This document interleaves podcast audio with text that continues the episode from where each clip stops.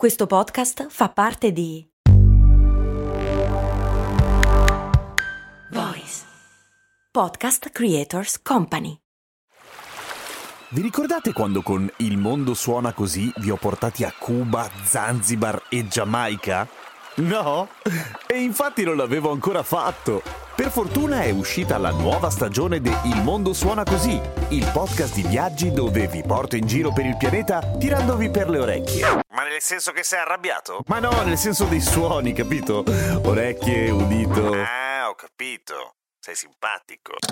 Il mondo suona così, una produzione voice in collaborazione con Eden Viaggi. In realtà il tema di oggi doveva essere un altro, ma mi sono accorto che è la puntata 420, per cui per forza devo parlare della marijuana, delle canne, del THC e di tutte quelle cose lì. E vi spiego anche perché si dice 420 e perché il 420 è legato alla marijuana. E purtroppo non posso dirvi tutto quello che vorrei perché ovviamente la puntata deve durare 4 minuti e 20 secondi, va da sé.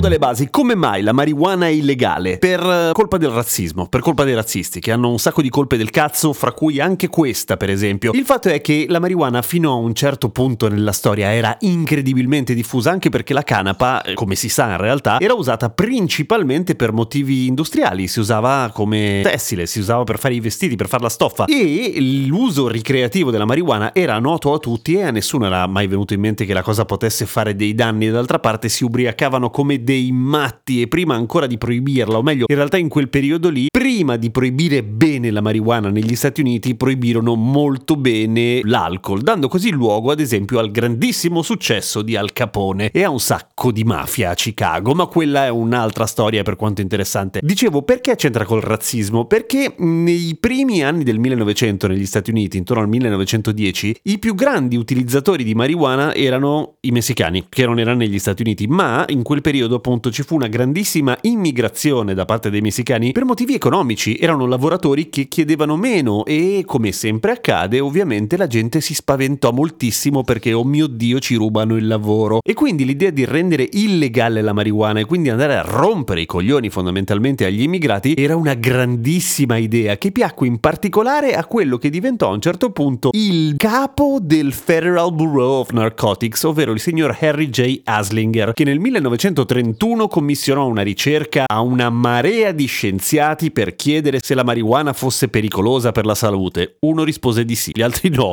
Ma lui era estremamente spaventato da un fatto di cronaca che era accaduto in cui un ragazzo che si chiamava Victor Licata, porca vacca Victor, anche tu di cazzate ne hai fatte, che a un certo punto sterminò la famiglia a colpi di ascia e a quanto pare era fatto di ganja. E quindi fumare marijuana evidentemente ti rendeva il tipo di persona capace di sterminare la tua famiglia in modo estremamente violento, anche perché sterminare in modo pacifico non credo che si possa fare. Comunque era tutta una minchiata, questo venne fuori molti anni dopo. In quella famiglia avevano tutti storie di psicosi e di malattie psichiatriche gravi e Victor Licata tra l'altro non si faceva nemmeno le canne, per cui non c'entrava un cazzo. E questi sono gli Stati Uniti, ma quindi, beh, furono i principali promotori di una serie di leggi internazionali nazionali che cercavano di bandire le droghe. Erano droghe pesanti sempre, ma nel caso degli Stati Uniti riuscirono a infilarci dentro anche la marijuana come droga uguale all'oppio, per dire. In Italia le cose non è che andassero molto meglio. Negli anni 30, non so se ve lo sapete, l'avete sentito parlare forse, però c'erano i fascisti. In particolare quello là che disse a un certo punto che l'ashish era nemico della razza ed era una droga danneggiata